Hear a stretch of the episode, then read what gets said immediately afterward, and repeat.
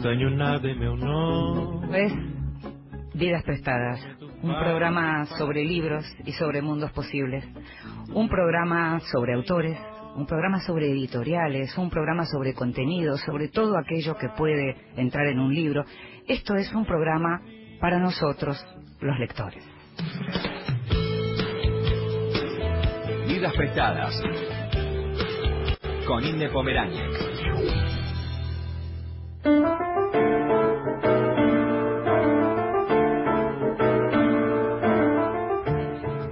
Estamos en Vidas Prestadas, te decía, este programa sobre libros y sobre mundos posibles y sobre autores y sobre visitas de autores y entrevistas con autores, como hoy, que tenemos el gusto de volver a contar en este programa de Radio Nacional con la presencia de Claudia Piñeiro. Gracias por estar con nosotros, Claudia. Gracias a vos, Inés.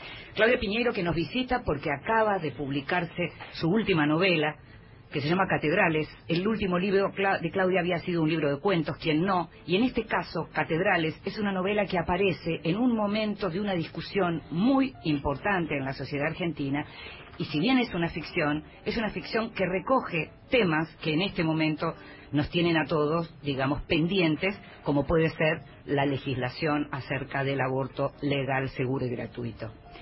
¿Cuánto de ese tema estaba cuando te dispusiste a escribir? ¿Cuánto de ese tema te dispuso a escribir esta novela, Claudia?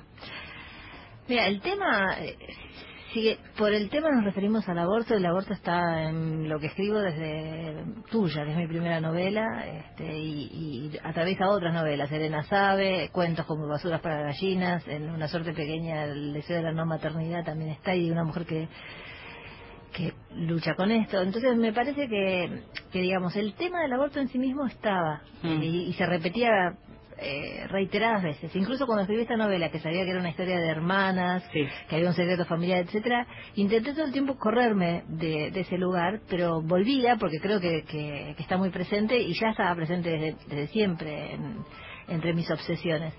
Pero lo que sí me parece que tiene la novela, que tiene que ver también con cosas de los últimos 3 años, por decirlo de alguna manera, es esta...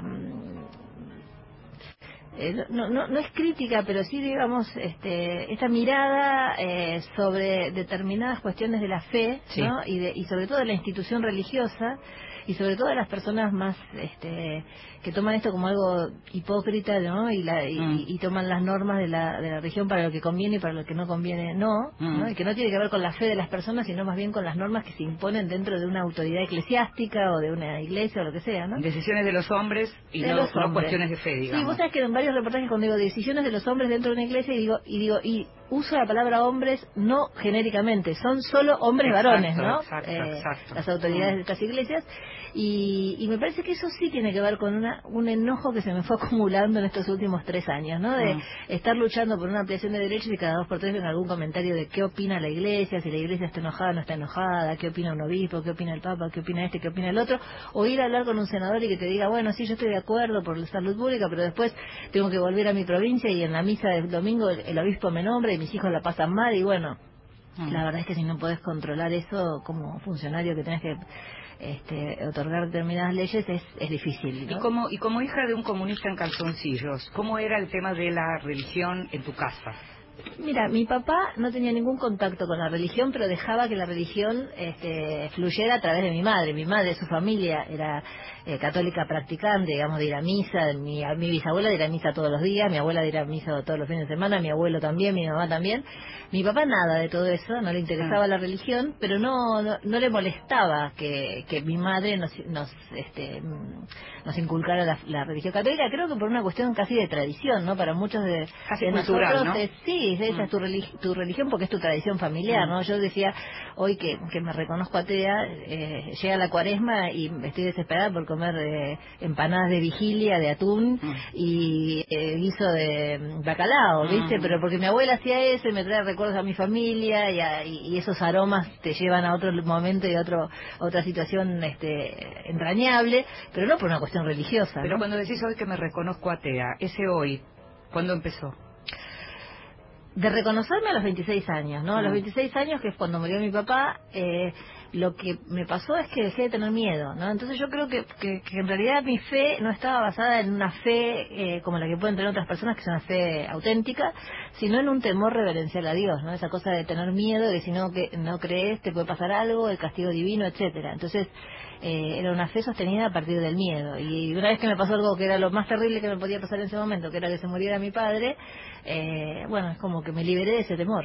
Ahora, en tu novela En Catedrales hay 7 narradores diferentes, y la novela arranca con Lía como narradora, que es una de las 3 hermanas Sardá, y arranca con ella, digamos, decretándose atea a partir de lo que parece el crimen de su hermana menor. Un cuerpo que aparece quemado, descuartizado y demás, y que, bueno, no vamos a spoilear, atravesando la novela se va a saber exactamente qué es lo que ocurrió con Ana, con su hermana menor, pero ella se dice y les dice a los miembros de la familia que dejó de creer, que es atea. En esa Lía, digamos, de alguna manera pudiste... a ver, como siempre cuando uno le pregunta, Lía, ¿sos vos? Esas son esas preguntas raras que uno le hace a un escritor, pero porque como lector hay un punto en donde uno encuentra con esas identificaciones, ¿no? Claro, ¿cuánto hay? Bueno, hay mucho, pero también Lía es una mujer que decidió no ser madre, claro. Es una mujer que decidió romper con su familia, con su sociedad, con el lugar donde vivía, y se viviera a Santiago de Compostela. Entonces, sí hay algunas partes del Lía que son mías, ¿no? Uh-huh. Como esto de reconocer no tengo más fe, pero hay otras cosas que no. Y también la otra hermana, que es la que queda atrapada en esa religión católica que se hace fanática, no tiene nada que ver conmigo, pero yo en algún momento iba a misa de manera orgánica, ¿no? Hacía todo lo que había que hacer para ser católica. Entonces también conozco esa otra forma de acercarte a la religión, por más que la haya dejado de lado, ¿no? Y de los amores prohibidos, porque también es una novela que tiene que ver con amores prohibidos por diversos motivos. ¿Cuándo surge la idea de escribir también sobre esos amores prohibidos, y prohibidos de manera severa, prohibidos por religión, prohibidos por cuestiones de sangre? Eso fue apareciendo en la escritura, ¿no? Porque hay cosas que vos tenés pensadas desde la primera imagen disparadora. La imagen disparadora era esta chica en una iglesia, una niña adolescente, no sabía bien de qué edad, más o menos parecido como está en la tapa, sola, y que en un momento se cae una estatua y se quiebra, y sabía que era una de 3 hermanas. Todo eso lo sabía desde el arranque, y después algunas cosas de lo que iba a pasar y de lo que de lo que me imaginaba que eran el vínculo entre estas 3 hermanas también, pero hay otras cosas que van apareciendo en el camino, ¿no? Por ejemplo, el amor que puede sentir Marcela, que es una amiga de ella, o el padre de Ana, inclusive en su vejez. Eso apareció en la escritura. Era como que, ¿viste? Cuando vas escribiendo y decís, pero acá esto es así. Pero sí, no lo pensaste antes, ¿no? Esto es así, ¿no? La imagen, decías, que es la imagen que se ve en la tapa, entonces es la de esta chica jovencita que entra a buscar refugio a la iglesia. Porque la iglesia también es refugio. Y en este caso, ella va a buscar refugio, pero no encuentra refugio. Ese es el tema, está buscando. Después la novela te cuenta si lo encuentra o no lo encuentra. Exactamente, ¿no? Exactamente. Ahora, vos decís que esta imagen se te apareció. ¿Cuándo se le aparecen las imágenes que disparan una novela a Claudia Piñeiro? No sé, estás haciendo cualquier otra cosa manejando. Por ejemplo, uno de los lugares muy típicos donde se te aparece una imagen es manejando. Mientras vas manejando, que la cabeza va suelta. Pero... siempre es en estado de vigilia. Algunos me dicen, ¿qué, las soñás? No las sueño, no es en un sueño. Pero tiene algo que ver con los sueños, ¿no? Porque vos no sabes por qué se te cruza una imagen en estado de vigilia, ¿no? Porque se te juntan determinadas cosas que estuviste dando vueltas en tu cabeza por otros motivos, ¿no? Y la idea de que sean 7 los narradores...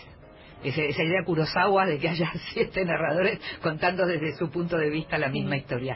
¿Fue desde el comienzo o también fue algo que se te impuso por una necesidad de la narración? Cuando empecé, al principio pensé cuál de los 6, porque son 6 más una carta del abuelo, pero digamos, sí, son 7, cuál sería el más adecuado para llevar adelante esta narración, ¿no? Como narrador de la historia. ¿Quién podría contarla toda? Sí, ¿quién podría contarla toda? Y le di muchas vueltas al asunto y ninguno me conformaba. Y yo creo que ninguno me conformaba porque cada uno tiene un punto de vista muy diferente. Claro. Entonces, incluso un narrador omnisciente, es raro cuando se mete muy en la cabeza de cada uno, ¿no? Y dice lo que piensa, lo que siente, cómo justifica sus propias mentiras, ¿no? Por decirlo de alguna manera. Y yo necesitaba que cada uno te explicara cada uno de estos personajes te explicara la ética personal, ¿no? Sí. Más allá de la religión, ¿cómo arma alguien su propia ética? Y dentro de esa propia ética puede hacer cualquier cosa o lo que a él le parece que está bien porque le cierra dentro de su razonamiento. Aunque uno de afuera diga, no, pero qué barbaridad lo que está haciendo, ¿no? Pero en general no pasa que las personas que hacen daño, que hacen maldades o lo que sea, se reconocen como tal. ¿No? Claro. Hay una ética que le cierra que, bueno, yo lo hice por tal motivo y es justificado. Entonces, para contarte esa ética de cada uno, tenía que contarte la cabeza de cada uno en la voz de cada uno. ¿No? Eso desde la filosofía, pero también uno podría añadir que la reconstrucción de la memoria es colectiva.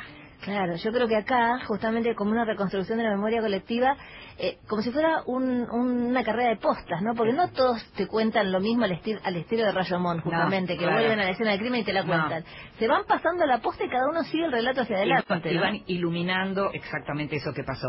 Enseguida seguimos, Claudia. Vale.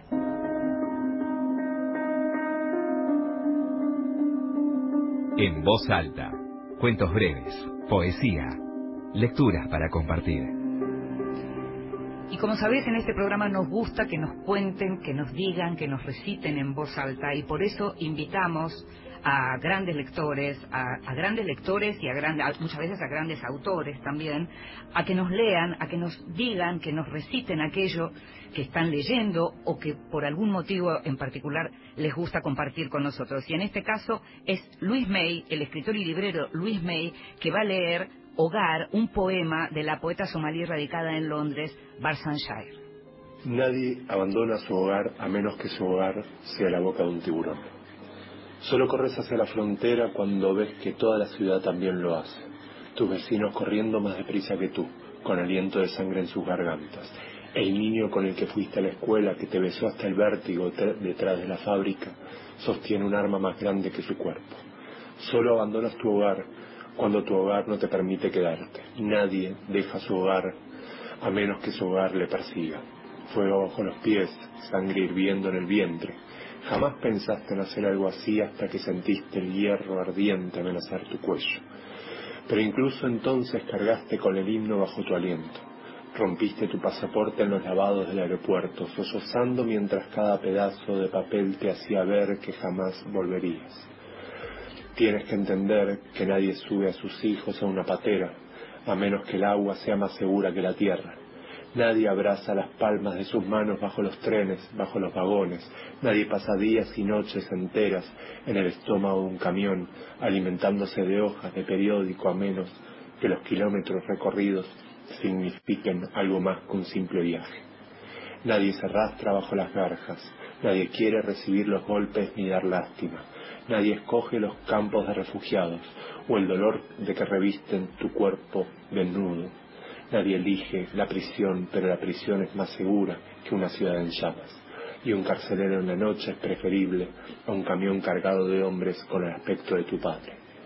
Nadie podría soportarlo, nadie tendría las agallas, nadie tendría la suficiente piel tan dura. Los váyanse a casa, negros, refugiados, sucios, inmigrantes, buscadores de asilo. Quieren robarnos lo que es nuestro. Negros pedigüeños, huelen raros, salvajes. Destrozaron su país y ahora quieren destrozar el nuestro. ¿Cómo puedes soportar las palabras, las miradas sucias? Quizás puedas, porque estos golpes son más suaves que el dolor de un miembro arrancado. Quizás puedas, porque estas palabras son más delicadas que 14 hombres entre tus piernas. Quizás porque los insultos son más fáciles de tragar que el escombro, que los huesos, que tu cuerpo de niña despedazado. Quiero irme, pero mi casa es la boca de un tiburón. Mi casa es un barril de pólvora. Y nadie dejaría su casa a menos que su casa le persiguiera hasta la costa, a menos que tu casa te dijera que aprietes el paso, que dejes atrás tus ropas, que te arrastres por el desierto, que navegues por los océanos. Naufraga, sálvate, pasa hambre, suplica, olvida el orgullo, tu vida es más importante. Nadie deja su hogar hasta que su hogar se convierta en una voz sudorosa en tu oído diciendo: vete, corre lejos de mí ahora. No sé en qué me he convertido, pero sé que cualquier lugar es más seguro que este. Escuchábamos, te decía, Luis May, que leyó el poema Hogar de Warsan Shire, que tiene que ver con la cuestión de los refugiados. Luis acaba de publicar su último libro, es Brujas de Carupa, de Factotum.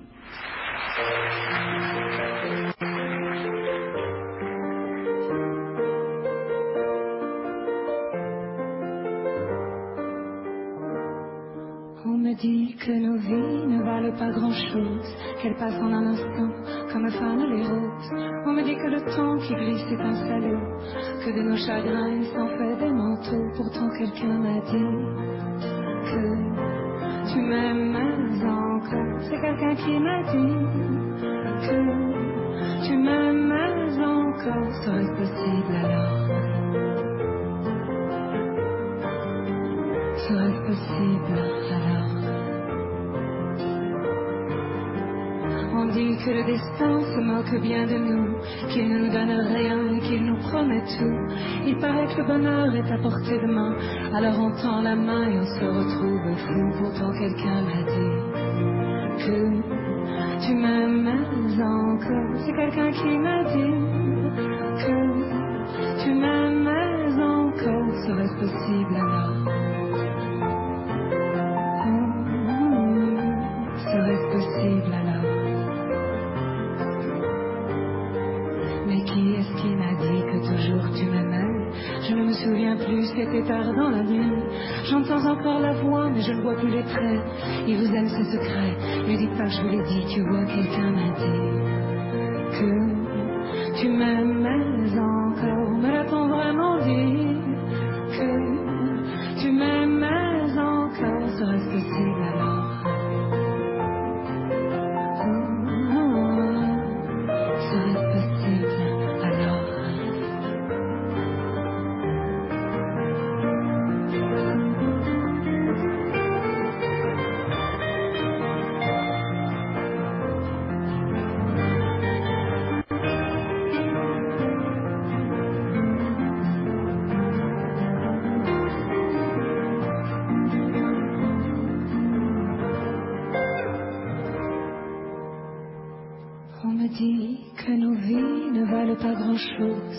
Passant un instant comme fanent les roses.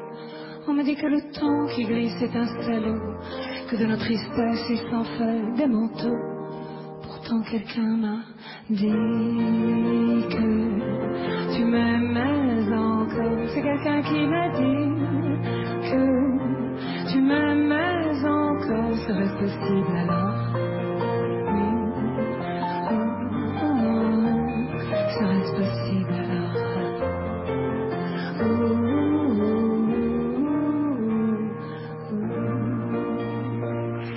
Escuchábamos a Carla Bruni cantando Calcán Madí. Continuamos en Vidas Prestadas.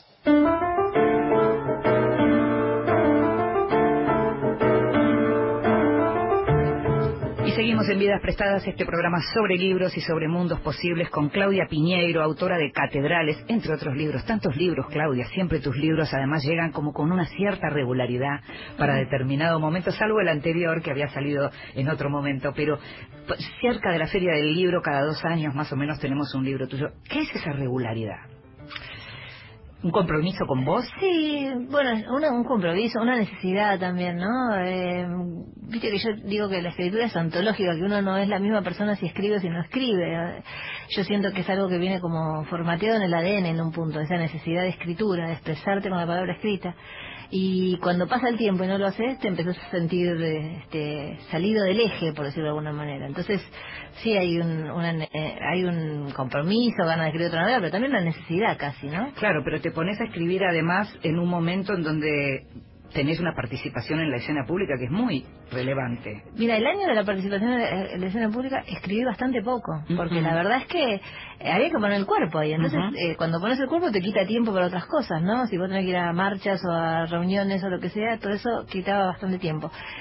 Entonces ese año fue el año en que la imagen disparadora se quedó en la cabeza y maceró, ¿no? Y las ideas, y se mezclaron con todas estas broncas que te digo y con otras cosas, se fue armando una historia.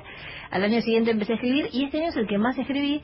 Y vos sabés qué cosa rara, que fue el año que yo también escribí una serie para Netflix con Marcelo Piñeyro, que los te demanda Piñeros. Sí, Piñeiro, te demanda muchísimo tiempo de escritura. Y yo mientras la escribía decía, bueno, ¿cómo voy a hacer para dejar arrancar con la novela? Porque es agotador. Y hablando con Samantha Yeren, que ella también estuvo escribiendo guiones, me dice, no, vas a ver que el entrenamiento es tal que dejas esto y es como si siguieras corriendo en otra categoría, ¿no? En otra cosa, en la novela. Y así fue, terminé los guiones y fue sentarme de la mañana a la noche a escribir la novela y no parar, ¿no? En esos guiones también hay una discusión con el tema de la fe, ¿no? Uno de los protagonistas es pastor evangélico, que es asociado, digamos, con otro político, un político de derecha que ve ahí una posibilidad de tener los votos que le falta para ganar las elecciones, y entonces, bueno, empiezan esas alianzas político-religiosas que a veces nos asustan, ¿no? Sí, bueno, hay cierto tipo de iglesia evangélica que no es la iglesia evangélica tradicional que conocíamos nosotras de pronto cuando éramos más chicas y demás, que en los últimos años creció y que creció en Latinoamérica y que creció también en términos de influencia política de una manera bastante inquietante. Todavía la Argentina no lo vemos tanto. No sé si lo veremos, espero que no, pero sí en otros países, y en Centroamérica se ve muchísimo, en donde la cuestión de la fe casi es una excusa, por lo que uno puede ver. Sí, Brasil también. Y lo de Brasil ni que hablar, pero bueno, en Brasil incluso ya la propia Dilma Rousseff había hecho alianzas con este tipo de personalidades también. ¿Cómo ves vos eso, esa influencia? Porque no es exactamente la misma influencia que lo que hablábamos antes en relación a la tradicional Iglesia Católica. Son dos cuestiones diferentes, pero la Iglesia Católica me parece que es el poder. El poder entre comillas, ¿no? No viene... Es eso que ha influido para detener determinados derechos o para opinar en la agenda pública en temas que no necesariamente son de su incumbencia. Me parece que viene desde el poder, ¿no? La Iglesia Católica es una iglesia con muchísimo poder. En el caso del evangelismo viene más desde las bases, ¿no? Hay mucha gente evangélica siguiendo determinados pastores. También hay muchos pastores que también son pro derechos y que están absolutamente en la vanguardia de todo tipo de derechos, ¿no? Entonces esto no es que todo el mundo es así, pero sí es cierto que hay algunos pastores evangelistas cuya ideología coincide mucho con algunas de estas cosas que tienen que ver con el miedo a la educación sexual integral, el miedo a que se desintegre las familias si uno, digamos, vive de una manera diferente al estándar, etcétera, y todo eso después repercute en la vida de todos nosotros. Pero eso, como decís, acá no llegó. En las últimas elecciones el 15% del electorado estaba probablemente registrado como evangelista, ¿no? No, los votantes sí. Yo lo que digo es que todavía no llegó el fenómeno de tener, digamos, representantes políticos con mucha polenta. Tenemos varios diputados ya, ¿no? Sí, tenemos algunos diputados, sí. y no sé si algún senador. En Centroamérica, como decís vos, en Costa Rica tienen un alto porcentaje en el Parlamento, entonces más allá de que es un país muy moderno, Costa Rica, para lo que es Centroamérica, cuando va a salir una ley es todo el tiempo bochada porque votan en bloque, ¿no? ¿Qué pasa cuando se te acercan lectores o lectoras? No hablemos de aquellos que te agreden, sino aquellos que vienen a decirte o a hablarte de lo que ellos sienten en relación a su propia fe y en relación a tus posturas en relación a la cuestión de la iglesia. Mira, me pasó algo muy particular este fin de semana después de algunos reportajes que salieron sobre el tema de la fe y el ateísmo, que, como decimos, dejando de lado las agresiones, que también las hay mucha gente que te escribe amorosamente, diciendo, pero no, yo quiero ayudarte a que vos encuentres a Dios, porque es una pena que vivas sin fe y que vos, una persona como vos, no encuentre a Dios, y si conversamos y no sé qué. Y yo pensaba, cuando recibí esos mensajes, que claramente eran mensajes cariñosos, no eran mensajes agresivos, pero yo pensaba, ninguna persona de ninguna religión, alguien le escribe para decirle, ¿sabes qué? Me parece que tu religión es equivocada, ¿por qué no te pasas a la mía, no? Porque uno no se le ocurriría escribirle a un judío y decirle que se pase al catolicismo, a un católico que se pase al judaísmo, a un musulmán que se pase al protestantismo, a nadie se le ocurriría. Pero ven a una persona atea y se les ocurre escribir para decir, quiero que conozcas a mi Dios, porque me parece que tu vida no es plena como es hasta que no conozcas a mi Dios. Me parece como impresionante, ¿no? Esa falta de respeto por el no creer también, ¿no? Tengo más para preguntarte sobre esto, pero va a ser en un ratito.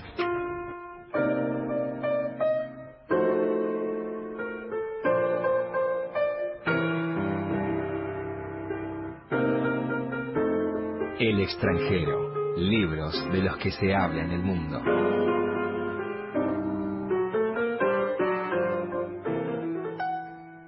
El libro del que te voy a hablar hoy es un libro que acaba de salir en España, pero que el año pasado ya salió en Estados Unidos, el país de origen de Lisa Taddeo, la autora de este libro. El libro se llama Tres Mujeres Es un libro que, como te decía, acaba de salir en español. No sé cuándo va a llegar a Latinoamérica, no sé cuándo va a llegar a la Argentina, pero sí ya se puede leer en algunos diarios de qué va, y por eso me interesó y por eso te lo traigo. Lisa Taddeo es una periodista, conocida como periodista. Empezó a trabajar el tema del sexo y el deseo en los hombres y rápidamente se dio cuenta de que le mentían, mucho, y de que tal vez le iba a resultar más fácil conseguir buenos testimonios, firmes testimonios, por parte de mujeres. Y estuvo durante 8 años hablando con mujeres acerca del tema del sexo y del deseo. Y lo que tenemos es un libro en donde, a partir de estas 3 historias, que son historias de mujeres relativamente normales, que viven en ciudades normales de los Estados Unidos, de distintas edades, lo que hay es como una reconstrucción siglo XXI de qué pasa hoy con el deseo de las mujeres y qué pasa hoy con la sexualidad de esas mujeres y con cómo lo miran desde afuera.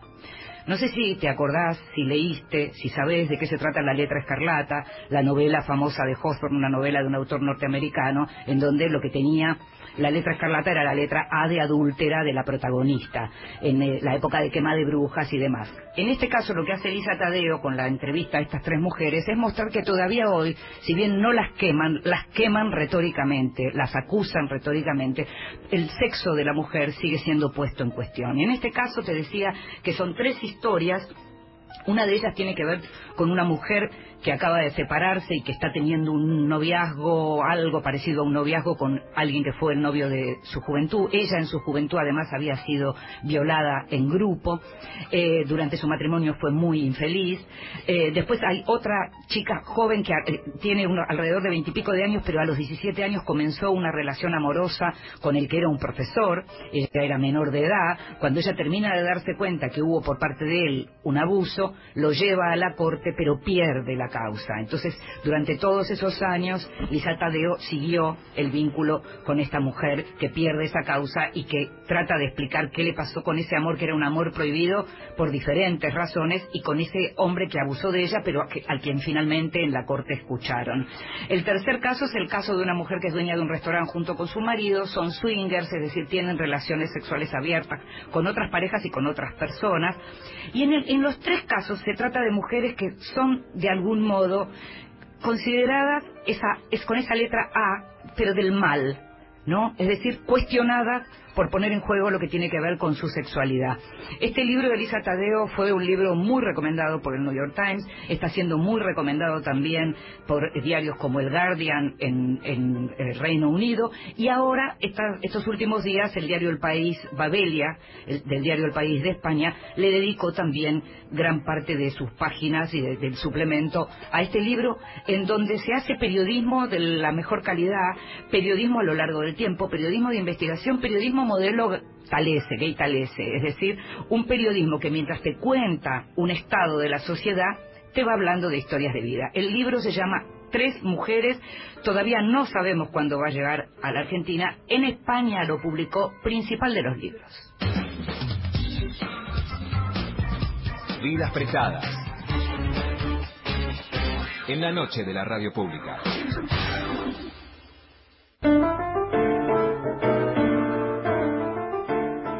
Y seguimos en Vidas Prestadas, un programa sobre libros y mundos posibles por Radio Nacional. Estamos todos los lunes a las 0:30, cuando termina la semana o cuando empieza. Eso, fíjate vos, es ese rinconcito justo de después de la medianoche del domingo en donde estamos, pero también sabés que después podés escucharlo en la propia página de la radio, ya en formato podcast, o en alguna de las plataformas de podcast como Spotify o iTunes. En todas esas plataformas que ofrecen este formato, Vidas Prestadas también está ahí, y también ahí te hablamos de libros, como te hablamos de libros ahora con Claudia Piñeiro, que además de ser una gran narradora, que acaba de escribir este libro tremendo, impactante, que desde otro lugar también puede ser leído como una especie de Mujercitas trash, como le vengo diciendo yo a Claudia.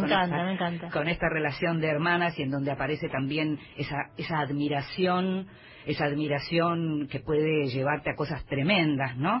Entre hermanas, porque bueno, es relación humana, digamos, ¿no? Pero también sos una gran lectora, Claudia. ¿Qué estás leyendo? Bueno, te digo, o sea, lo que estuve con libros que ya estuvimos comentando como Desierto Sonoro, de Valeria Luiselli, Temporada de Huracanes de Fernanda Melchor. Estoy leyendo ahora el de Ana Navajas, pero no me va a salir el nombre, ¿te lo acordás vos? Sí, estás muy callada hoy. Estás muy callada, acá lo tengo, mirá. Libro precioso, de Rosa Iceberg. Estás muy callada hoy, de Ana Navajas. Ese es el que tengo en la cartera en este momento. Así lo estamos viendo. Y bueno, me acabo de comprar el de Luis Chávez, que es un guatemalteco, es hondureño. Costarricense. Qué mal que no sepamos. Pero que viene ahora a la Argentina a presentar su libro. Es un poeta, nosotros hemos tenido acá alguna vez en vida, escuchamos los ruidos de la bolsa. Sí, porque nosotros la bolsa de la librería.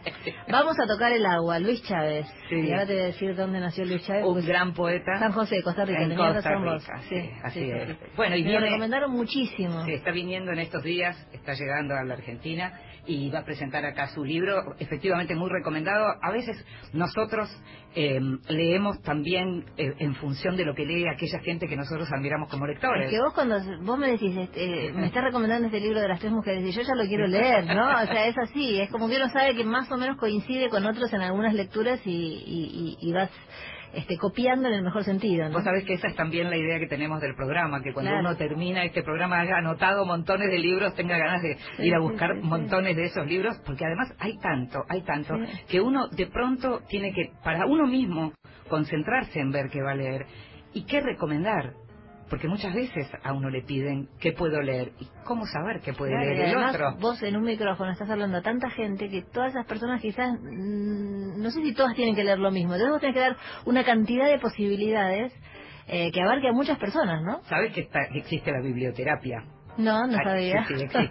Existe hace mucho tiempo, en algunos lugares todavía se sigue poniendo en práctica y en Estados Unidos es un lugar ideal para eso por toda la cosa conductista y demás, pero funciona muchas veces como terapia, por ejemplo, para los que vinieron con trauma de guerra importante o para aquellos que están pasando por el duelo. Esta idea de que más de una vez uno dice, por ejemplo, sobre los libros de duelo, bueno, pero si esta persona acaba de perder a su pareja o acaba de perder a su madre, ¿cómo le voy a recomendar un libro de duelo? Y sí, señor, es el momento en donde hay que leer cómo atravesaron ese duelo las personas que además saben escribirlo. No se trata de libros necesariamente de autoayuda, sino que es de pronto literatura de alto nivel, pero que te cuenta determinadas situaciones. Mucho de eso, digamos, es literatura que además puede sanarte. La literatura también puede sanarte. Sí, a mí me pasó mucho con Una suerte pequeña eso, ¿sabes? Mucha gente que me escribió conmovida porque había pasado por una situación parecida. Y cuando yo escribí esa novela, coincidí en una feria en Guayaquil con Piedad Bonet, que escribió el libro que se llama Lo que no tiene nombre, que es sobre la muerte de su hijo, y ella viene, viste, de la poesía y de la academia, y me decía en una de las charlas que estaba conmigo que ella había reencontrado el valor de la emoción en la literatura, porque a veces la gente muy académica, muy de la literatura más exquisita y demás, parecería que la emoción no es uno de los valores de la literatura. Como que no va de la mano de la técnica, cuando uno se pone a trabajar técnicamente. Cuando uno trabaja demasiado sobre el lenguaje y demás, la emoción no está tan presente. Y ella, en ese libro, que es pura emoción, reencontrarse con que la gente lloraba con su libro, ¿no? Y que su libro además le servía también para sentirse no del todo sola, porque le pasó algo parecido a lo que le pasó a ella, la reconcilió con eso, ¿no? Con la emoción. Claudia, tu libro tiene muchas citas y empiezan muchas veces, digamos, los capítulos que tienen que ver con los distintos narradores arrancan con citas muy pensadas. ¿Cómo pensás esas citas? ¿De dónde salen? ¿Vas anotando citas a lo largo del tiempo? ¿Las buscás en el momento? A veces sí, algunas frases he guardado en algún lugar y diciendo esta alguna vez me va a servir para citar en algún lado, pero después me olvido dónde las anoté, entonces no es tan fácil. Yo creo que son más de cosas que quedaron absolutamente estampadas en la memoria y que uno las va a buscar, o si no de lecturas más cercanas, ¿no? Por ejemplo, este libro tiene varias citas de menciones y de epígrafes y no sé qué de Richard Dawkins, porque básicamente leí mucho de Richard Dawkins, que es el del gen egoísta y de tantos otros libros, pero que trabaja muchísimo sobre el ateísmo. En sus últimos libros son todos sobre esta cuestión de no creer, ¿no? Y la cuestión de lo de Marcela Funes, la no memoriosa en este caso, que es la amiga de Ana, que recuerda algo clave, pero a la que no se le escucha porque justamente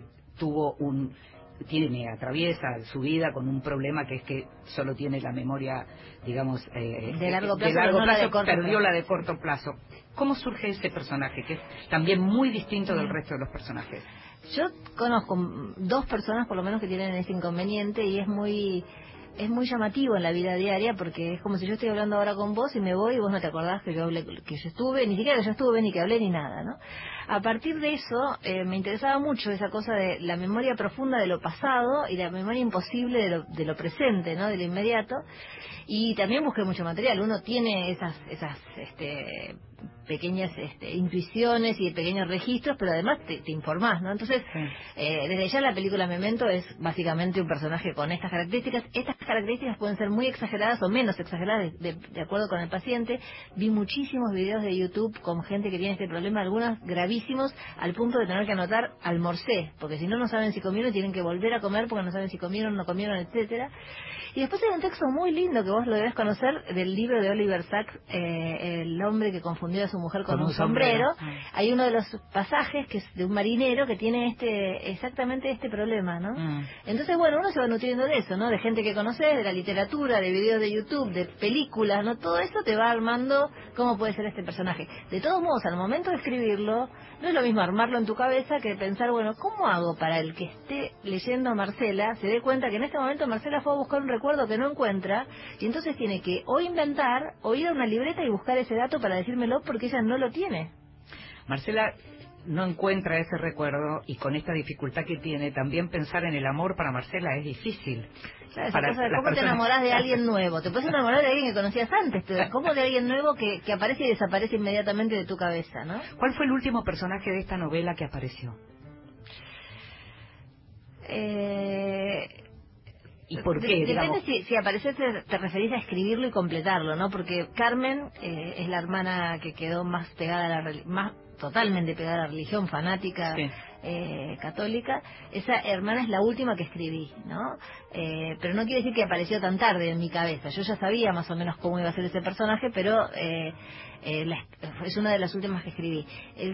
Quizás el que apareció más tarde es Mateo, que es el joven y que en la novela está, la escribí cronológicamente, o sea que es el segundo que de algún personaje, modo vuelve a unir a la familia, digamos. Claro, que es el resultado de estos dos padres muy católicos, pero que está absolutamente fuera de sistema, porque no se siente parte de ese mundo que le inventaron los padres, ¿no? ¿Cómo estás viendo lo que tiene que ver con la discusión sobre el tema del aborto legal, seguro y gratuito en este momento? Ahí ya traigo a la Claudia Piñeiro, es protagonista de la escena pública y militante de la causa.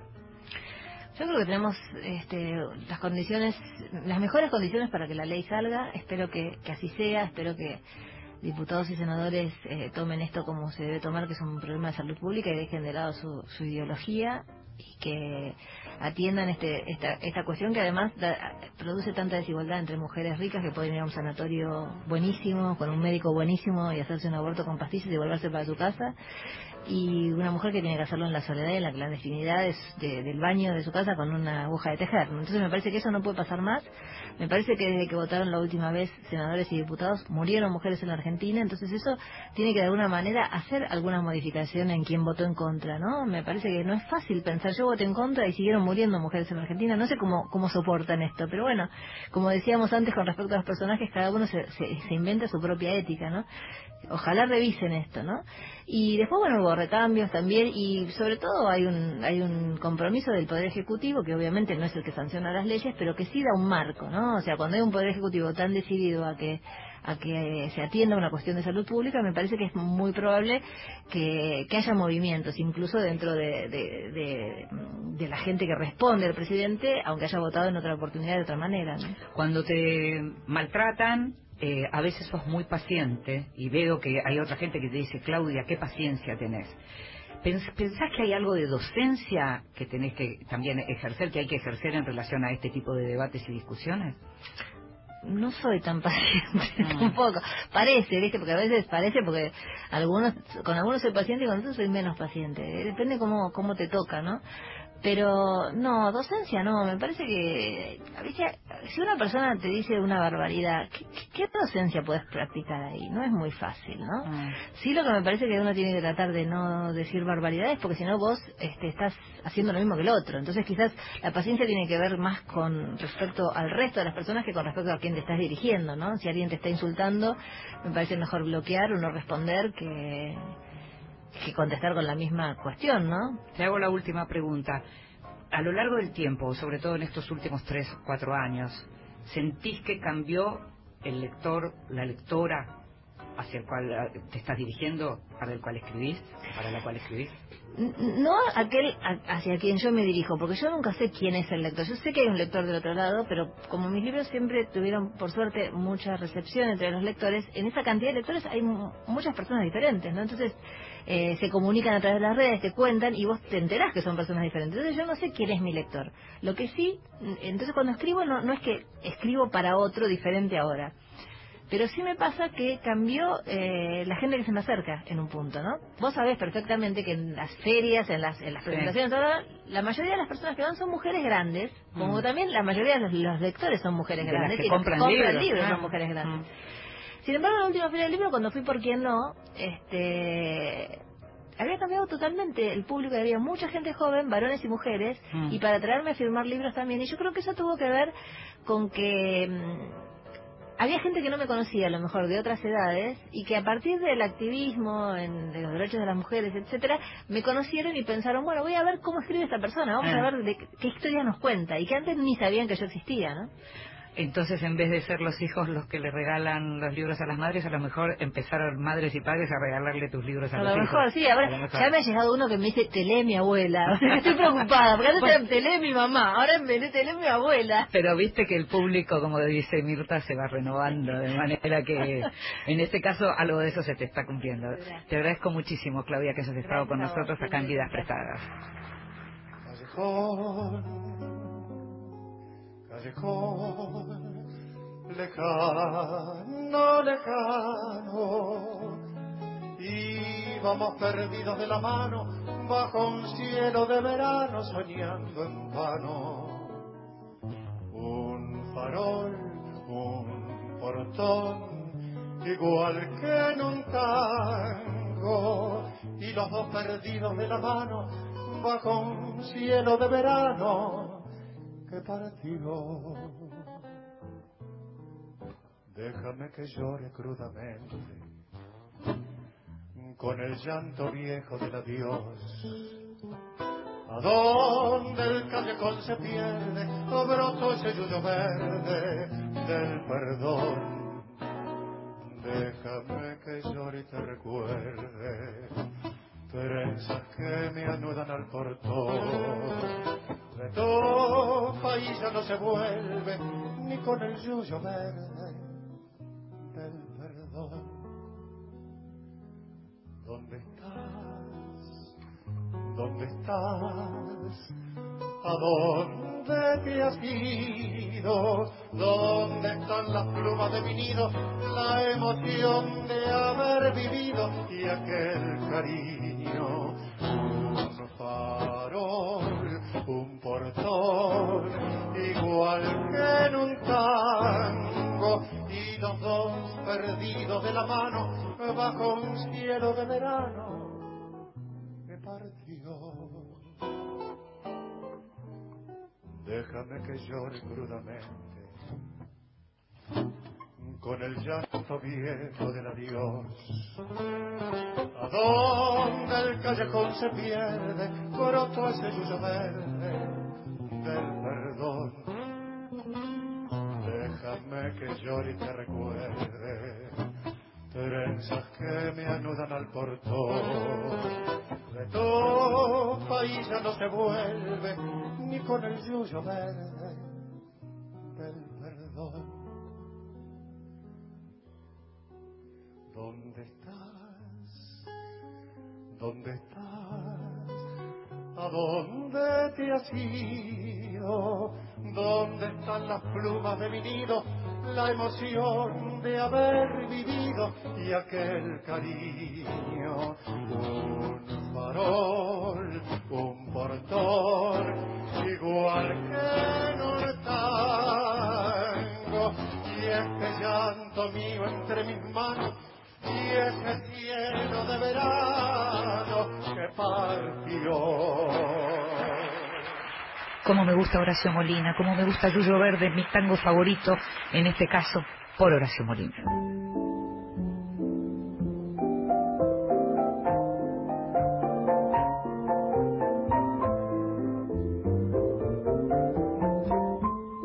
Mesita de Luz, Grandes lectores nos cuentan qué están leyendo. Hola, mi nombre es Martín Blasco, escritor y guionista, autor de libros como La oscuridad de los colores y En la línea recta. Me preguntan qué estoy leyendo, qué está en mi mesita de luz. Me gusta mucho leer cuentos, tengo un gran respeto por el cuento, tanto respeto tengo que no me animo a escribirlos. Una palabra de más en una novela y no pasa nada, una palabra de más en un cuento y se viene todo abajo. Así que cuando encuentro un buen cuentista me aferro y lo leo. Estoy con un español, ya leí varios libros de él, se llama Jon Bilbao, es joven, tiene 40 y algo, acá en Argentina creo que todavía no ha llegado mucho y lo recomiendo. El libro que estoy leyendo ahora se llama Como una historia de terror. Creo que le puede gustar, por ejemplo, al que le guste Samantha Yeren, no solo por una cuestión generacional, creo que tienen puntos en común. Y a su vez los dos tienen su mundo particular, esa capacidad de crear imágenes que después cerraste el libro y te quedaron, que estuviste ahí mientras los leías. Y el otro libro que estoy leyendo es el último de John Williams, último no, o sea, salió hace 1000 años, pero el último en publicarse acá en Argentina, que lo sacó Fiordo, la misma editorial que ya le había pegado sacando Stoner. Se llama Solo la noche, recién lo empiezo. La primera página, yo les recomiendo que lean por lo menos eso. Es una clase de literatura como empieza ese libro. Los 2 primeros párrafos. Pueden abrir y leer solo eso. No lo terminé, quizás todo el libro es genial, pero ya solo esas 2 primeros, solo el comienzo es increíble. Así que bueno, eso es lo que estoy leyendo. Les mando un abrazo grande a todos. Lo escuchábamos a Martín Blasco, un autor de literatura infantil y juvenil. Sus textos de literatura juvenil son impresionantes, autor argentino. Lo escuchábamos además tan bien recomendando libros. Les aseguro que encontrarse con Martín y que te recomiende libros es un placer como lo que acabas de escuchar.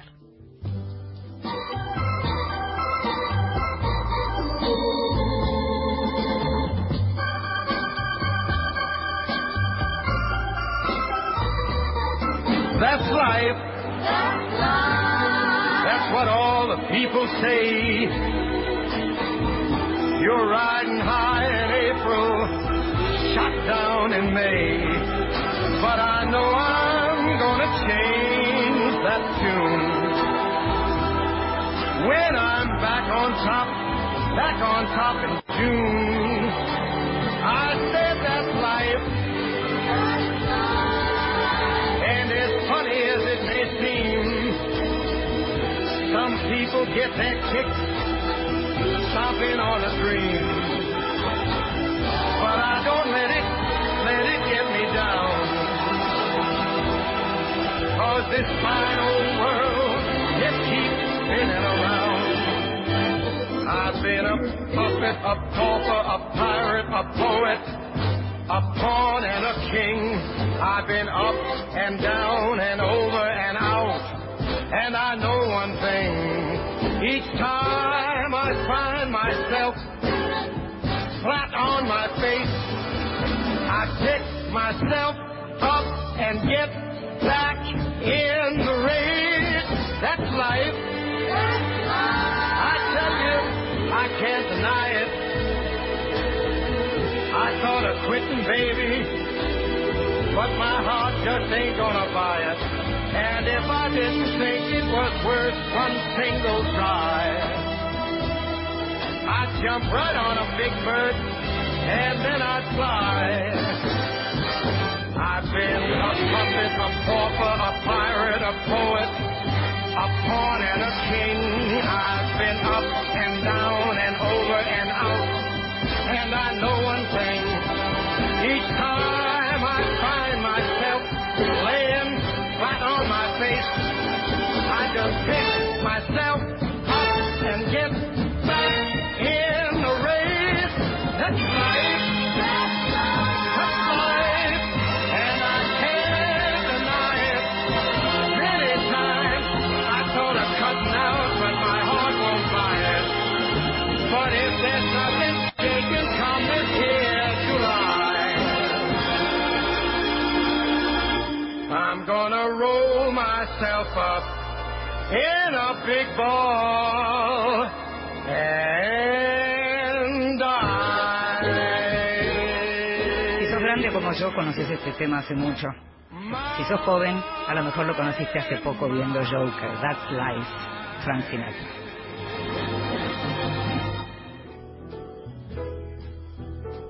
Libros que sí, títulos nuevos y no tan nuevos que son imperdibles. A veces cuando leemos, los que leemos mucho nos preguntamos ¿por qué seguimos buscando la belleza en los libros cuando a veces los libros que nos impactan no tienen que ver definitivamente con la belleza? O en realidad lo que cambia es qué es la belleza, cuál es el concepto de belleza. ¿Y por qué te hablo de esto ahora? Porque quiero recomendar un libro que se llama El colgajo. El autor es Philippe Lançon, un periodista cultural francés del diario Liberación y de la revista Charlie Hebdo. Philippe Lançon es uno de los sobrevivientes del atentado de hace 5 años a la revista Charlie Hebdo, ese atentado tremendo, sangriento, tal vez recuerdes, en donde murieron tantas personas, que además luego hubo un raid en donde murieron más personas en otros espacios con estos atacantes, con estos terroristas atacantes. Fue un atentado que además trajo una discusión muy grande en relación a los límites del humor. En este caso Philippe Lançon cuenta en El colgajo su recuperación, porque a él se le quedó destruida la mandíbula justamente por los disparos que recibió. La escena del atentado que ocurrió en una reunión de sumario de ese día a la mañana en donde él había llegado con su bicicleta, la escena dura unas 5 páginas. Es una escena tremenda, por supuesto, porque además te la está contando un protagonista que vio todo y te la está contando prácticamente desde el piso donde quedó luego del ataque. Pero esa escena, como te decía, dura apenas unas páginas, cuando es un libro gordo, este libro que publicó Anagrama, y el libro en realidad lo que cuenta es la recuperación de Lançon, la recuperación física y mental y moral, casi diría, la recuperación de él como ser humano luego de un atentado tan salvaje en donde además murieron sus colegas, sus compañeros, sus jefes. Esta recuperación que se sucede además en instituciones tan clave de la vida francesa como puede ser el hospital de la Salpêtrière, ese lugar en donde estudió Sigmund Freud, en donde enseñaba a Charcot, en donde muchos de los que leemos y conocemos, leímos tantas veces hablar de la Salpêtrière, o Les Invalides, que tiene, ahí donde está la tumba de Napoleón, que también tiene un hospital en donde van justamente miembros muy importantes de las élites, o como en este caso, la víctima de un atentado o algo que tiene que ver con el interés nacional. Entonces lo que cuenta Lançon es lo que es esa recuperación, lo que tiene que ver con su propia vida amorosa, lo que tiene que ver con su vida familiar, lo que tiene que ver con los amigos, lo que tiene que ver con el modo en que él trata de registrar qué había pasado inmediatamente antes de ese atentado. Cuenta exactamente cómo es el vínculo en los hospitales, la relación con aquellos que le traen la salud, que le traen la alegría de vivir, la alegría de seguir vivo. El libro se llama El colgajo, lo escribió Philippe Lançon, que además escribe muy bien, que es crítico literario y crítico de arte, como te decía, periodista cultural del diario Liberación y también de Charlie Hebdo. El libro fue publicado por Anagrama. Y otro libro que tengo para recomendarte, que es un libro de un autor argentino muy exquisito que se llama Luis Sagasti, que suele publicar sus libros en eterna cadencia, igual que este libro, que se llama Leiden Limited, y que es un libro muy particular porque es un libro que está escrito a partir de notas al pie. Son todas notas al pie en las que no hay narrador, digamos, y lo que se propone el autor es recuperar la historia de Leiden Limited, que es como una cofradía secreta o una especie de micronación, y lo hace a partir de estas notas al pie que el lector va armando como puzzle junto con con todo lo que se le va contando, en donde se cuenta la historia de los integrantes y sobre todo de Paul Wilkes, que es quien en realidad fue el generador de esta empresa tan particular, y al mismo tiempo aparecen frases que tienen que ver con historias, fragmentos mínimos, pasiones del lector, digamos, imágenes, cuestiones históricas. Las notas al pie van armando una gran historia de esta pequeña cofradía, pero al mismo tiempo también te van iluminando distintos momentos de la cultura que te dan ganas rápidamente de ir a mirar de lo que te está hablando, porque te habla de autores, te habla de pintores, te habla de músicos, te habla de ideas de la humanidad, como por ejemplo leo una que dice: en realidad se recuerdan 1 o 2, no más, visitas de los Reyes Magos en la infancia. Y eso basta para ocupar toda la infancia. ¿Por qué pone esto Sagasti en la nota al pie número 18? No sabemos, pero es hermoso.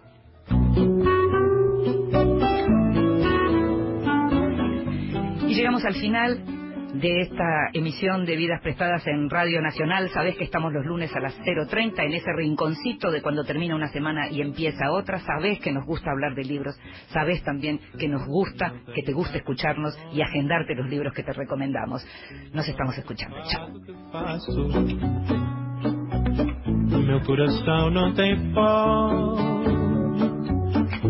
Mora num pequeno espaço, tão vivo da vida que passa,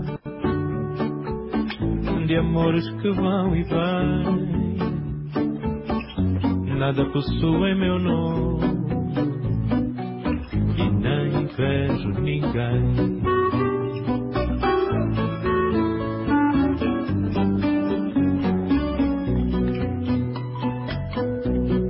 Tenho nada em meu nome, é somente o fado que faço.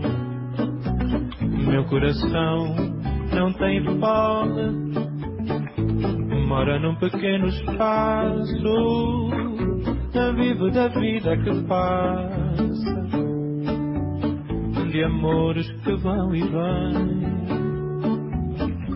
Nada possui em meu nome, nem vejo ninguém. Lamento se não me querias por mim, não vias o quanto sou rico assim um dia.